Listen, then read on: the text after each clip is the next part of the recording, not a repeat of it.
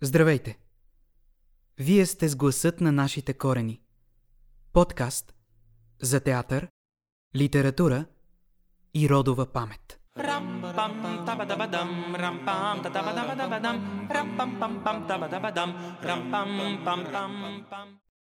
Днес ще ви срещнем с две личности, за които мнозина от нас ще кажат, че не тънат в забрава. Даже напротив. Булеварди и улици в цяла България носят техните имена. За нас това обаче далеч не е достатъчно. Христо и Евлоги Георгиеви. Дарители, спомогнали за създаването на най-голямото висше учебно заведение в България – Софийския университет.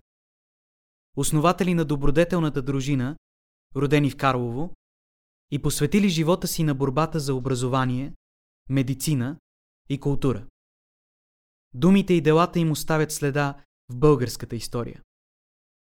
Само надеждата ми, че ще мога и аз да участвам в преуспяването и величието на Отечеството ми, ме прави да умра спокойно. Евлоги Георгиев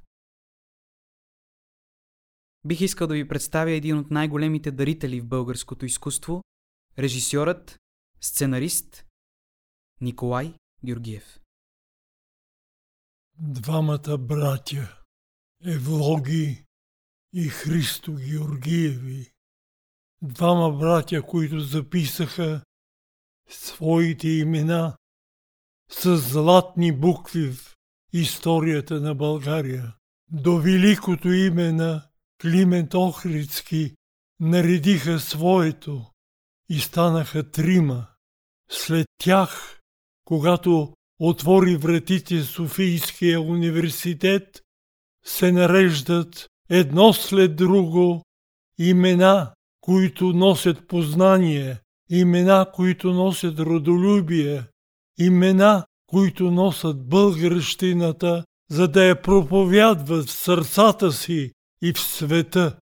Не знам какво бихме ние българите правили, ако тези двама братя не бяха толкова благородни, ако не бяха толкова българи, колкото никой може би не е бил, защото да съградиш сграда за знанието е нещо повече от това да съградиш къща, да съградиш имот. Много неща могат да се съградят. Но ако някой ги съгражда от сърце в името на своите братя, на своите български братя, на своите деца, на своите български деца, които като ято птици след завършването на университета ще полетят в света и ще славят братята Евлоги и Христо Георгиеви. Нека започнем нашата дискусия с това да си дадем сметка кои за нас като човеци са Христо и Евлоги Георгиеви, какво разбираме ние под тези имена, с какво ги свързваме, дали с университета, дали с нещо друго и да се опитаме да дадем на себе си и на останалите ясна представа за това, кои са те. Много дълги години за мен Христо Яво и Георгиеви бяха просто две статуи пред Софийски университет. Впоследствие обаче, когато влязох в университета, той се превърна в мой дом. Аз учих там 5 години, а след това започнах и да работя в университета. Той за мен се превърна в светиня. Тогава за първи път си дадох сметка действително колко голямо е тяхното дело. Именно тези хора са тези, които движат държавата напред, а не всички онези, за които сме свикнали да слушаме в часовете по история, онези с войните, с а, кръвта, с заповедите. Всъщност, реално, будителите са онези, които ни дават някакъв път напред. Хващайки се за думата революция, бих казал, че тя се прави именно с а, ум, а не с а, сила. А, за мен тяхното дело е изключително важно и до ден днешен то продължава да дава своя отзвук в а, нашето съвремие от което аз съм изключително щастлив да бъда част а, и да имам честа да съм в сградата на този университет. За мен те са просто хора, които могат да ме вдъхновяват и да вдъхновяват още много поколения напред. Аз мисля, че братите Христо и Влоги Георгиеви са освен двете статуи пред университета, освен булеварда, за който ти спомена, освен, че трябва да завиваме наляво, като караме по булеварда, за да се приберем вкъщи, освен множеството болници, университета в Румъния, училища. Мишо, ти пък спомена, че те са инвестирали в изграждането на елита на нацията, като са направили една светиня, както по-късно ще чуете в текста университета. Освен това, те са изпратили над 40 българи да се обучават за времето си в цяла Европа и в Русия. С оглед на това, те наистина са поставили градежа на българската интелигенция. Христо Евлога Георгиева, разбира се, са и тези колосални статуи пред Софийския университет, в чието крака младежите си пият бирата през лятото. И в това няма нищо лошо. Образа на Христо Елой Георгиеви е един многолик образ, един образ с много дълбока и сериозна обърната навътре перспектива. Тоест, ако ние се опитваме да поглеждаме на тях от днешна гледна точка към историческа гледна точка, бихме могли да кажем, че това са двама радетели, двама благодетели, които са мислили тогава за нас. А, и мисля, че е хубаво днес ние да мислим за тях слушайки и възприемайки това, за което си говорим, освен това, което се казва, че те са радетели, благодетели, те се ползват с една дума в нашата история като дарители на доста сгради в България, които са свързани с култура, с медицина. И в този смисъл ми изиска да направим една препратка с времето, в което ние живеем. Кои са дарителите днес? Защото като че ли в днешно време много повече чуваме думата бизнес, сметкаджиство, търговия. Парите се използват като средство, чрез което ние някакси да подобрим своя собствен живот или да дадем на хора, които познаваме, но къде са дарителите и въобще можем ли ние като хора, които се занимаваме с изкуство все пак да кажем, че в България и въобще в съвремието, в което живеем, има такива дарители. Има страшно много фундации, които се занимават с култура, с образование, с медицина в България, които имат своята история и се облягат на знание, опит, на експертен персонал и действително знаят къде са слабите места, с какво могат да помогнат и го правят. В въвеждащата част на а, Николай Георгиев той говори за точно за дарителството на Христо Евлоги Георгиев за да изградиме техния образ по-пълнокръвно, със сигурност трябва да кажем, че те са едни безнесметно богати хора, богати колкото една цяла държава. Дори мисля, че с днешна дата можем да кажем, че Софийския университет е най- а, най-скъпата сграда в а, България. Но тук не трябва да забравяме, че освен безкрайно богати, те са изключително дълновидни и пестеливи. Тоест, те пестят, те пестят през целия си живот и тези свои спестявания те ги инвестират в каузите, такива каквито ги разбират и виждат те. А, мисля, че 60 писари са записвали бизнес, сметките и делата на Христо Евлоги Георгиеви непрекъснато. А, значи след смъртта си те оставят 23 милиона лева, златни лева, 6000 от които на Софийския университет. Дори някъде четах, че на две места, че сумата която те даряват на Софийския университет, се равнява на 18 тона злато. Значи това е едно гигантско благосъстояние, което те оставят не просто за построяването на университета, а и за възможността той да продължава да функционира в бъдеще, т.е. да се издържа. Така че мисля, че тяхната дълновидност е просто несравнима с дълновидността на днешното поколение. Освен огромните финанси и освен помещението, което сътворяват Евлоги и Христо Георгиеви, искам да кажа, че е изключително важно времето и енергията, която те даряват, защото това също е много ценно и без него няма как да се получи това да имаме днешния университет. Искам и се само да допълня спрямо нещата, които се казаха, че тази дума благодетели, като че ли нали, каза се, че има доста фундации, които помагат, но в крайна сметка няма такива, които безвъзмезно да даряват, според мен, по този начин. Това е моето мнение, разбира се, но може да не сте съгласни с него. Но в крайна сметка, това, което са направили Христо и Ево Георгиеви е безвъзмезно да дарят едни пари, като единственото, което са искали е да им се излеят статуите, което дори не е било задължително. Ти очевидно си давал нещо в замяна при някакво дарение и си доста чувствителен на тази тема.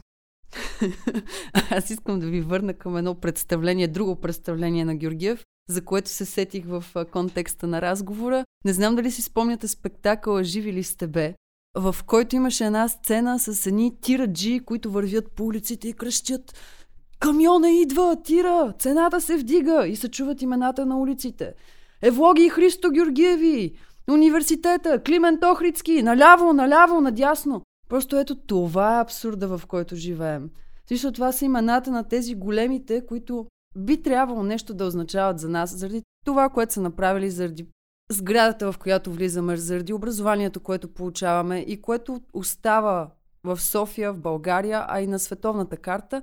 И същевременно как ние просто ги подминаваме и онова битовото остава на повърхността и ни завладява. Добре, да поговорим все пак и за сценария на Николай Георгиев, за това как той изобщо е кръстил цялото за бащата и за братята. Тоест тази родова наследственост, това усещане за връзка, при него е превърнато по един много интелектуален и много така хитър начин, митологизирайки двамата братя в трима. За това, че всъщност двама никога не са достатъчни, че ни трябва трима, след това ни трябва 30 хиляди и всичко това да се превърне в един народ.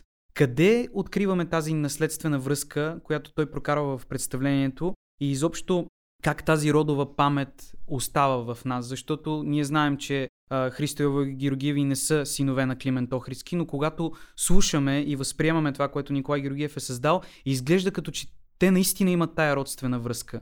Тоест той създава нещо, което не е и го превръща в нещо, което е. Как това се случва в нашата реалност и как бихме могли да го прекараме като една линия изобщо на нашето съществуване?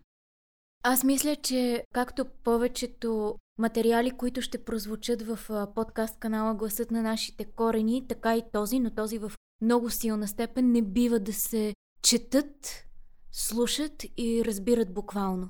Самия сценарий, текста на подкаста представлява една поетическа осмоза между реалното и поетичното, между битовото, за което вече стана въпрос, и духовното, и всеки, който се опитва едно към едно да чете сценария, греши. Сценария трябва да бъде четен през поетическото око на зрителя и през поетическото ухо на слушателя. Добре, и в този ред на мисли ми се иска да поговорим като за последно да захванем една тема, за това, че всъщност Христо Ево и Георгиеви са дарители за образованието. Но има едни други известни българи, които са не по-малко велики, които пък винаги са били радетели за възстанията в а, нашата държава, за освобождението, за битката, за войната, която естествено има за цел да направи живота ни по-добър. И ние като хора на изкуството може би си заслужава да просъждаваме на тази тема възстанието или образованието. Тук се постарах съвсем набързо да намеря един фрагмент от едно писмо на Васил Левски до Христо Георгиев. А, ще си позволя да прочита част от него. Левски казва така, по повод на възстанието и революцията. Защото той дело е дело на народното освобождение. Дело българско. Централният комитет счита за своя длъжност да яви и покани всякого българина да вземе участие в него – като има предвид вас и вашите всекидневни пожертвования за милия си народ, в отношение на които стоите начело измежду другите родолюбци. Взема смелостта да покани вас и ви моли да му подадете братската си ръка и да му помогнете, колкото ви силите допускат и нравствено, и материално. Значи не веднъж и не два пъти са се опитвали да питат да молят за пари Христо Явлоги Георгиеви за възстанието. Знам, че самия Стамбулов с револвер в ръка притиска Евлоги Георгиев за пари. Те обаче и двамата са русофили. И двамата са руски граждани, те са руски поданници. А що са руски поданници? Защото по това време Османската империя роби свободни граждани не могат да развиват търговия. Затова и двамата стават руски поданници. Евлоги казва, имам пари за образование, нямам пари за революция. Интересно е защо го казва. Те и двамата смятат, че България не може да се освободи със собствени сили и има нужда от подкрепата на Русия, за да се превърне в една свободна държава. Добре, мисля, че с това може да сложим край на нашата дискусия и да си оставим сами време да си помислим образование или възстание, а докато си го мислим да се потопим в света на за бащата и за братята.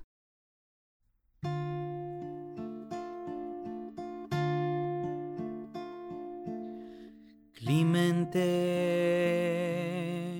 учителю наш, Клименте, наш духовен баща, подай ни своята ръка и води ни ти към светлина. Клименте, учителю наш. Клименте, наш духовен баща.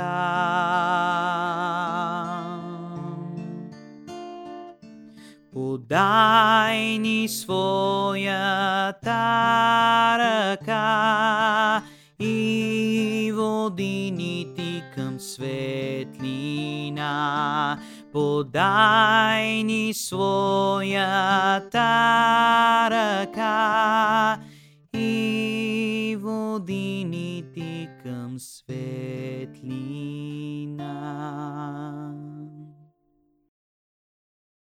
Храмът не е небе. Той е изпълнен с несъвършенства. Само чистата вяра може да отоли жаждата им. Само чистата жажда може да намери извора.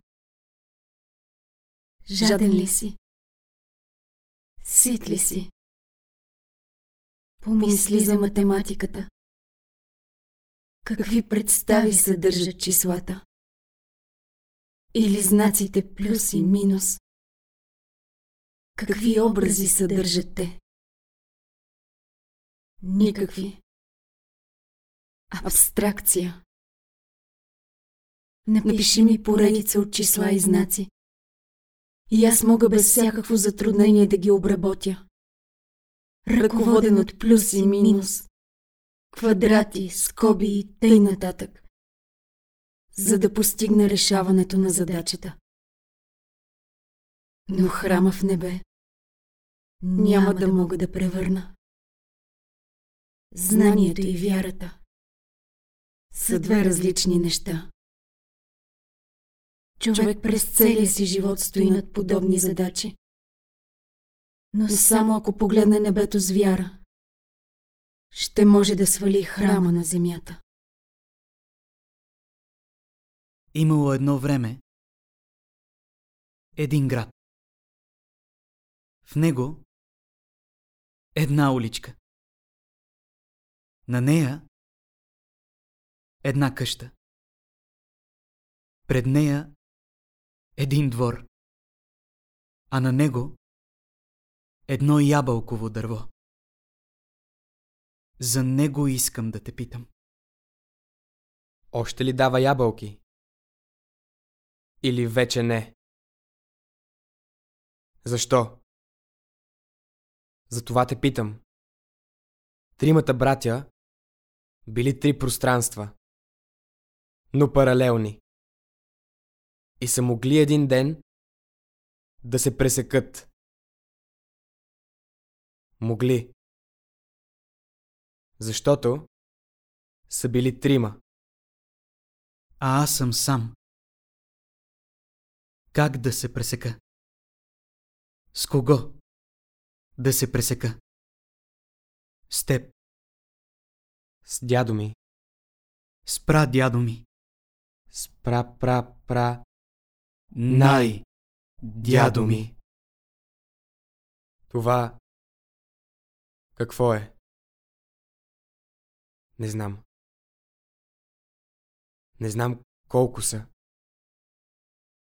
Не знам кои са. Другите. Пространствата или това, което ги прави паралелни. Това не е ли едно и също? Кое е това? А. Това като всяко, като всяко това не престава да задава въпроси. Да, татко. Не съм забравил. Повтаряше ми го непрекъснато. Беше добър баща. Смятах, че аз съм добър син. Имам още нужда от теб. Да ми разкажеш, например, за тримата братя. Не, не те питам дали ти си им бащата. Макар че, защо не? Все някой е. Или някой е бил. Искам да те попитам, защо бях сам? Единак. Къде са другите двама? Защо нямаше още двама? Щом като приказката е за тримата братя. Когато са трима, шансът не е само един. Една вечер спях между баба и дядо. В едно легло. Стабели. Когато се научих да чета, прочетох на тях надписа Братя. Другото беше изтрито. И това жестоко ме натъжи. Че тук някога е имало братя. Аз бях един. Топлото, на това двойно легло, в което бяхме трима, ми се струваше като кош, с любими играчки, захвърлени на тавана.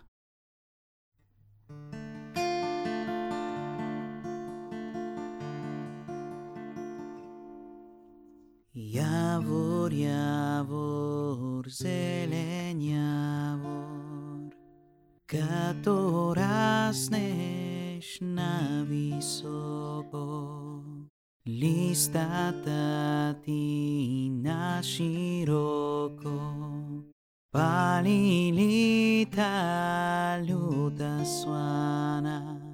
Не ме пали люта слана, като тебе малка и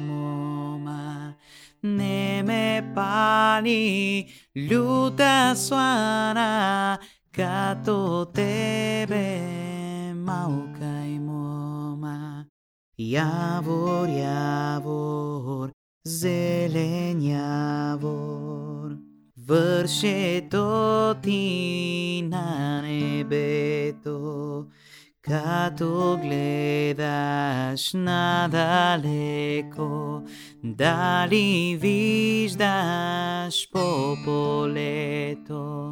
небето, като гледаш надалеко, дали виждаш по полето. Виждам, виждам, малка и моме, младо момче, подир тебе, на сърце му люта рана,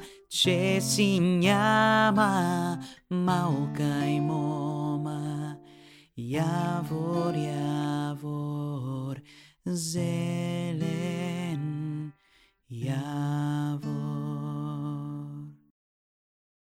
Беше време, когато вярата се въздигаше. Беше време, когато човекът кипваше. Детството вече не бе и хубаво. То просто не беше. Каква бе детската грижа на брата? Освен да намери един по-хубав камък. Не съвсем закръглен, а плосък, огладен от реката. Къде отидоха всички хубави камъни? Къде отиде унази човешка простоватост? Това тук е камък. И след определено време, вероятно ще се превърне в душа. и от душа. Ще се превърне в растение. Или животно. Или човек. В миналото бих казал, този камък е просто камък. Той няма стойност. Принадлежи на света на нещата. Предметите. Но поради факта, че би могъл да се превърне в човек и в душа в кръга на трансформациите, той се превръща в значим. Това бих мислил в миналото. Днес обаче, мисля, че този камък е камък. Също животно. И Бог. Не го оценявам и обичам, защото може да се превърне в това или онова. А защото той вече съдържа в себе си всичко. И истината е, че този камък ми се явява днес, като камък. Затова го обичам и виждам в него ценност и смисъл. Във всичките му жилки и кухини. В жълтото, в сивото, в твърдостта, в звука, който прави, когато го почукам, в твърдостта или влагата на повърхността му. Има камъни, които ги чувствам като масло. Или сапун. Други като листа или пясък. И всеки е специален. И говори по свой собствен начин. Но нека не говорим повече за това. Думите не са подходящи за тайнствените значения. Облечено в думи. Всичко става по-различно. Обърква се. Изглупява. Да. И това също е хубаво. Харесва ми и вярвам в това. Това, което за един човек е съкровище и мъдрост, за друг може да е глупост. Извинявай. Майка ти вкъщи ли е? Извинявай. Едната ми майка умря. Другата е жива. Тя ми е и баба, и майка. Сигурно не ми е била толкова майка, колкото когато е била майка на баща ми. Но докато първата беше жива, вървяха все заедно. Но явно един ден са се пресекли и от двете е станало една. Една по-голяма, по-сочна, по-сладка ябълка. Да я повикам ли? Не. Ние сега с нея. Живеем заедно. Исках само да разбера. Дали все още в този град На тази улица. има една къща, Един двор, а на него едно ябълково дърво. за което се грижеше тя. Майка ти, Докато беше жива. Между майка ми и другите майки имаше особена разлика. Първо, беше по-млада. По-млада от конкретния ден. Ръцете й сякаш намираха по-лесно това, което търсеше. Държаха го по-здраво и без да го нараняват. А след като го оставяше, то не беше същото. Обичах да гледам предметите, до които се докосваше. Струваше ми се, че от тях се излъчва нещо силно майчинско. И аз се чувствах, като че ли мен държи в скута си. След бабо майка ми, винаги вървеше дядо татко ми. Българин. С особена настойчивост и българщина. Той разумагиосваше нещата и ги връщаше към тяхната делничност, включително и мен. С резки заповеди, твърди жестове, насочващо мълчание. Много си рунтясал, казваше той и превръщаше за мечтаната ми индивидуалност в настръхнал череп. Искаше да превърне главата ми в топлийка. А аз ненавиждах това. Човешката памет леко потъмнява. Как да си спомни чувството на радост, на тъга или, или на задушаващи трепети? Мога само да помня, че някога съм ги изпитвал. И ягодите вече нямат стария си вкус. И тревата позеленя. А мъжете, братята, намират утешение в гнездото на смъртта. Историята се процежда в жлезите на милиони историци. Ние сме длъжни да се измъкнем от този прострелян век, казват някои. От този измамлив, убийствен век на безредици, на безимена смърт. Религията, вярата, Бог. Не кради, не убивай. Брат брата убива. Не прелюбодействай. Не искай. Искай. Бъди. Бог. Яхве. Исус. Ешуа. Ехова. Кой? Той. Тук започват споровете. Може ли човек да притежава роби? Може ли Бог да ги притежава? Стигнахме до там, че да дарем сами лицата си, а кръвта ни да капе в брадите ни. Минало. Минало е и това. Бавно се надигаме от окървавената земя и поемаме на запад. Зареждат се разцвет, разорение, депресия, прогрес, регрес, напред-назад, към храма. Подминаваме го и отвъд. По дяволите този гнил век. Да свършим с него и да тръщнем вратата зад гърба му. Да го затворим, както се затваря книга, но да продължим да четем. Нова глава, нов живот. Предстоят светли бъднини. Следващите 100 години няма да има нито едно петънце. И все пак, ягодите нямат предишния си вкус, а тревата не става по-зелена. Само душите, душите чернеят. Как да обичаме Бога? Ме попитаха. Като обичаме хората, А как да обичаме хората? Като се опитваме да ги вкараме в правия път. Кой е той? Правият път. Стръмният, На едно такова стръмно място ще е светинята. Университета.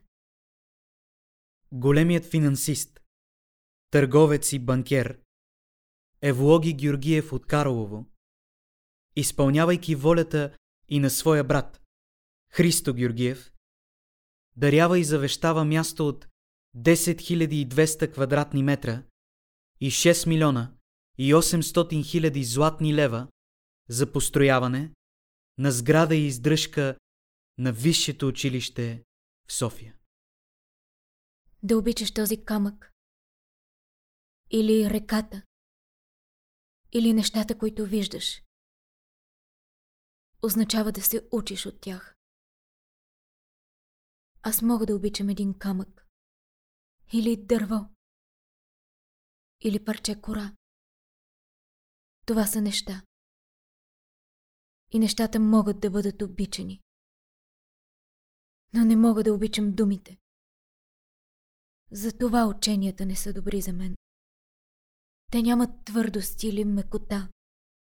Нямат цветове, краища, аромат, вкус. Нямат друго, освен букви.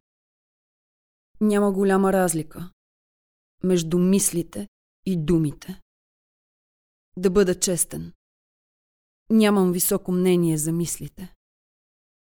Имам по-добро убеждение за нещата.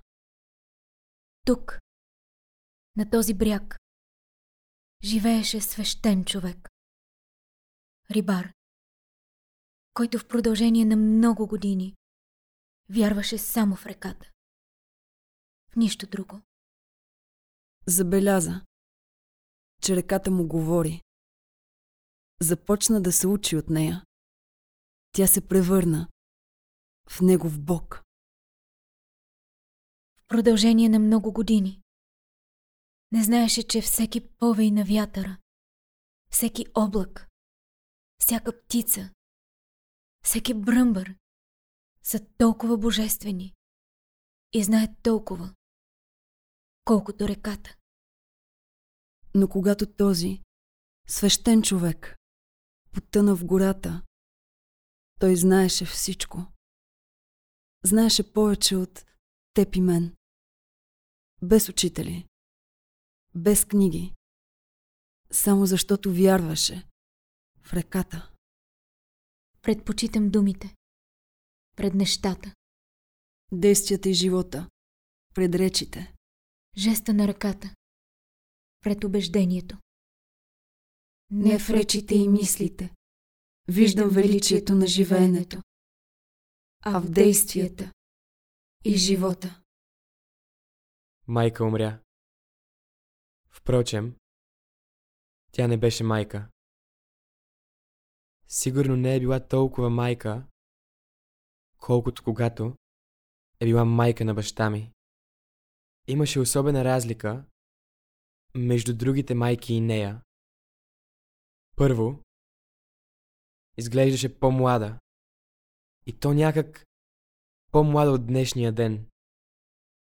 Сякаш ръцете й намираха по-лесно това, което търсеха. Държаха го здраво. И без да го нараняват. А след като го оставяше, то не беше същото. Обичах да гледам предметите.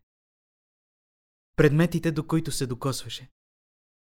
Струваше ми се, че от тях се излъчва нещо силно майчинско. И аз се чувствах повече син, отколкото когато ме държеше в скута си. След мама, винаги вървеше и дядо. Българин. С особено настойчива българщина. Той разумагиосваше нещата и ги връщаше към тяхната делничност. Включително и мен. С резки заповеди.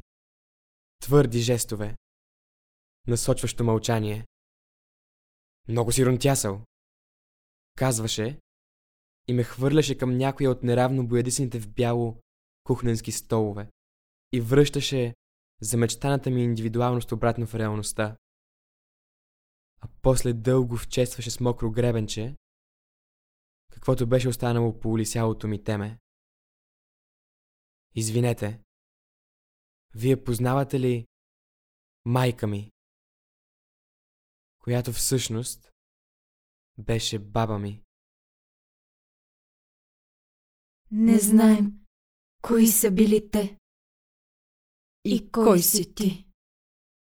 Аз не искам да знам кой съм, а колко сме били. Имал ли съм братя? И колко? Дали детството ми е било черно-бяло или цветно? Има един въпрос, който винаги ни стряска и изважда от равновесие. Кой си? Коя си? Какви сте?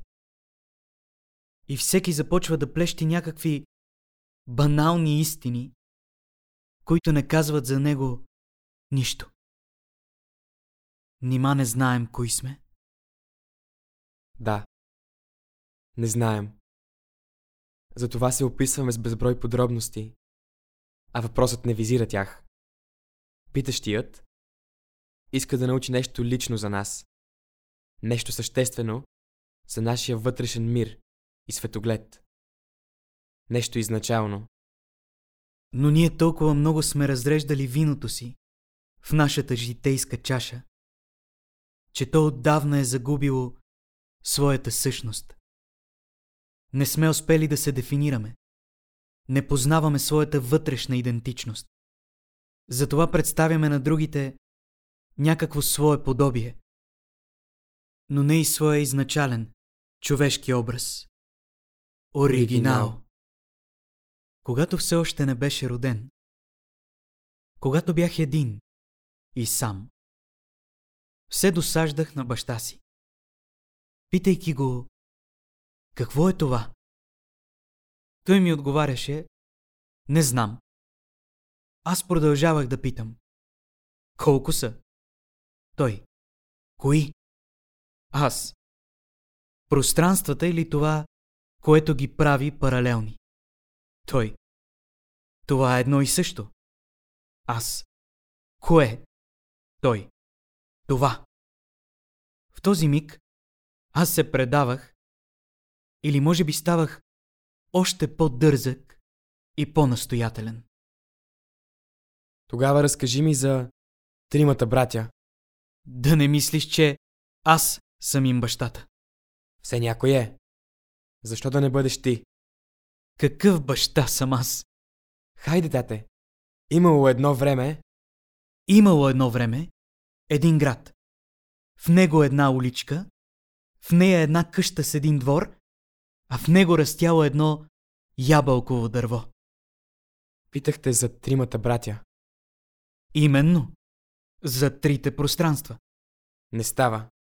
Брат от мъжки род, пространство от среден.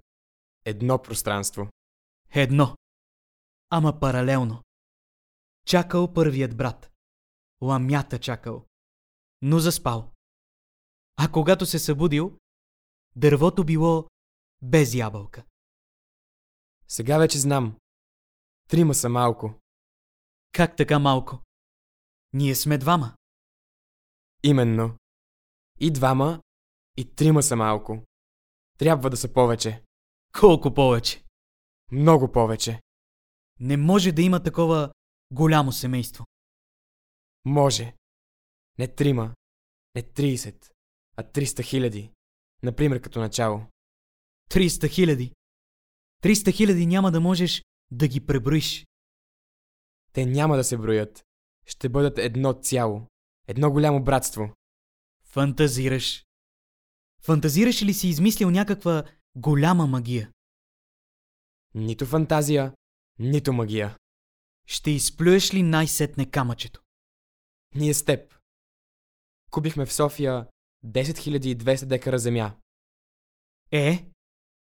Ще ги дарим. Как така ще ги дарим?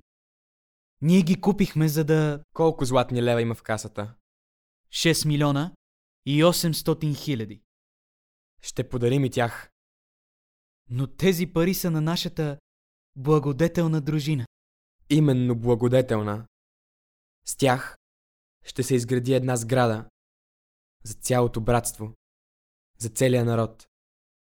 Една много голяма сграда. Висше училище. Университет. Парите ще стигат за издръжката на университета.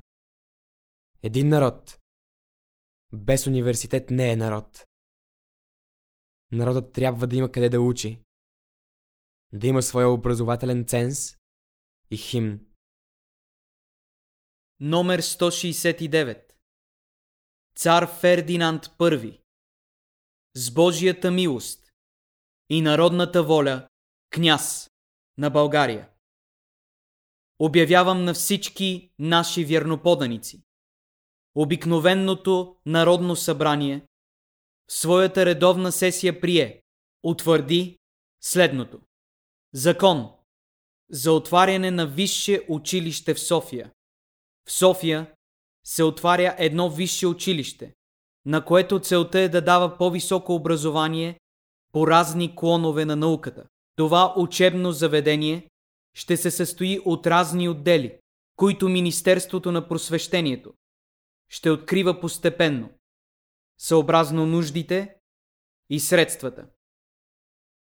Учението във висшето училище се разделя на учебни години и всяка учебна година се състои от два семестъра.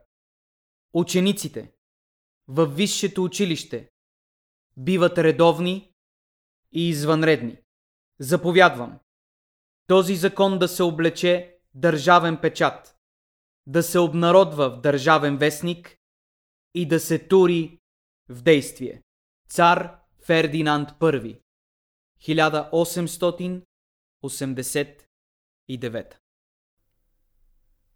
Подкастът Гласът на нашите корени се осъществява с финансовата подкрепа на Европейски корпус за солидарност.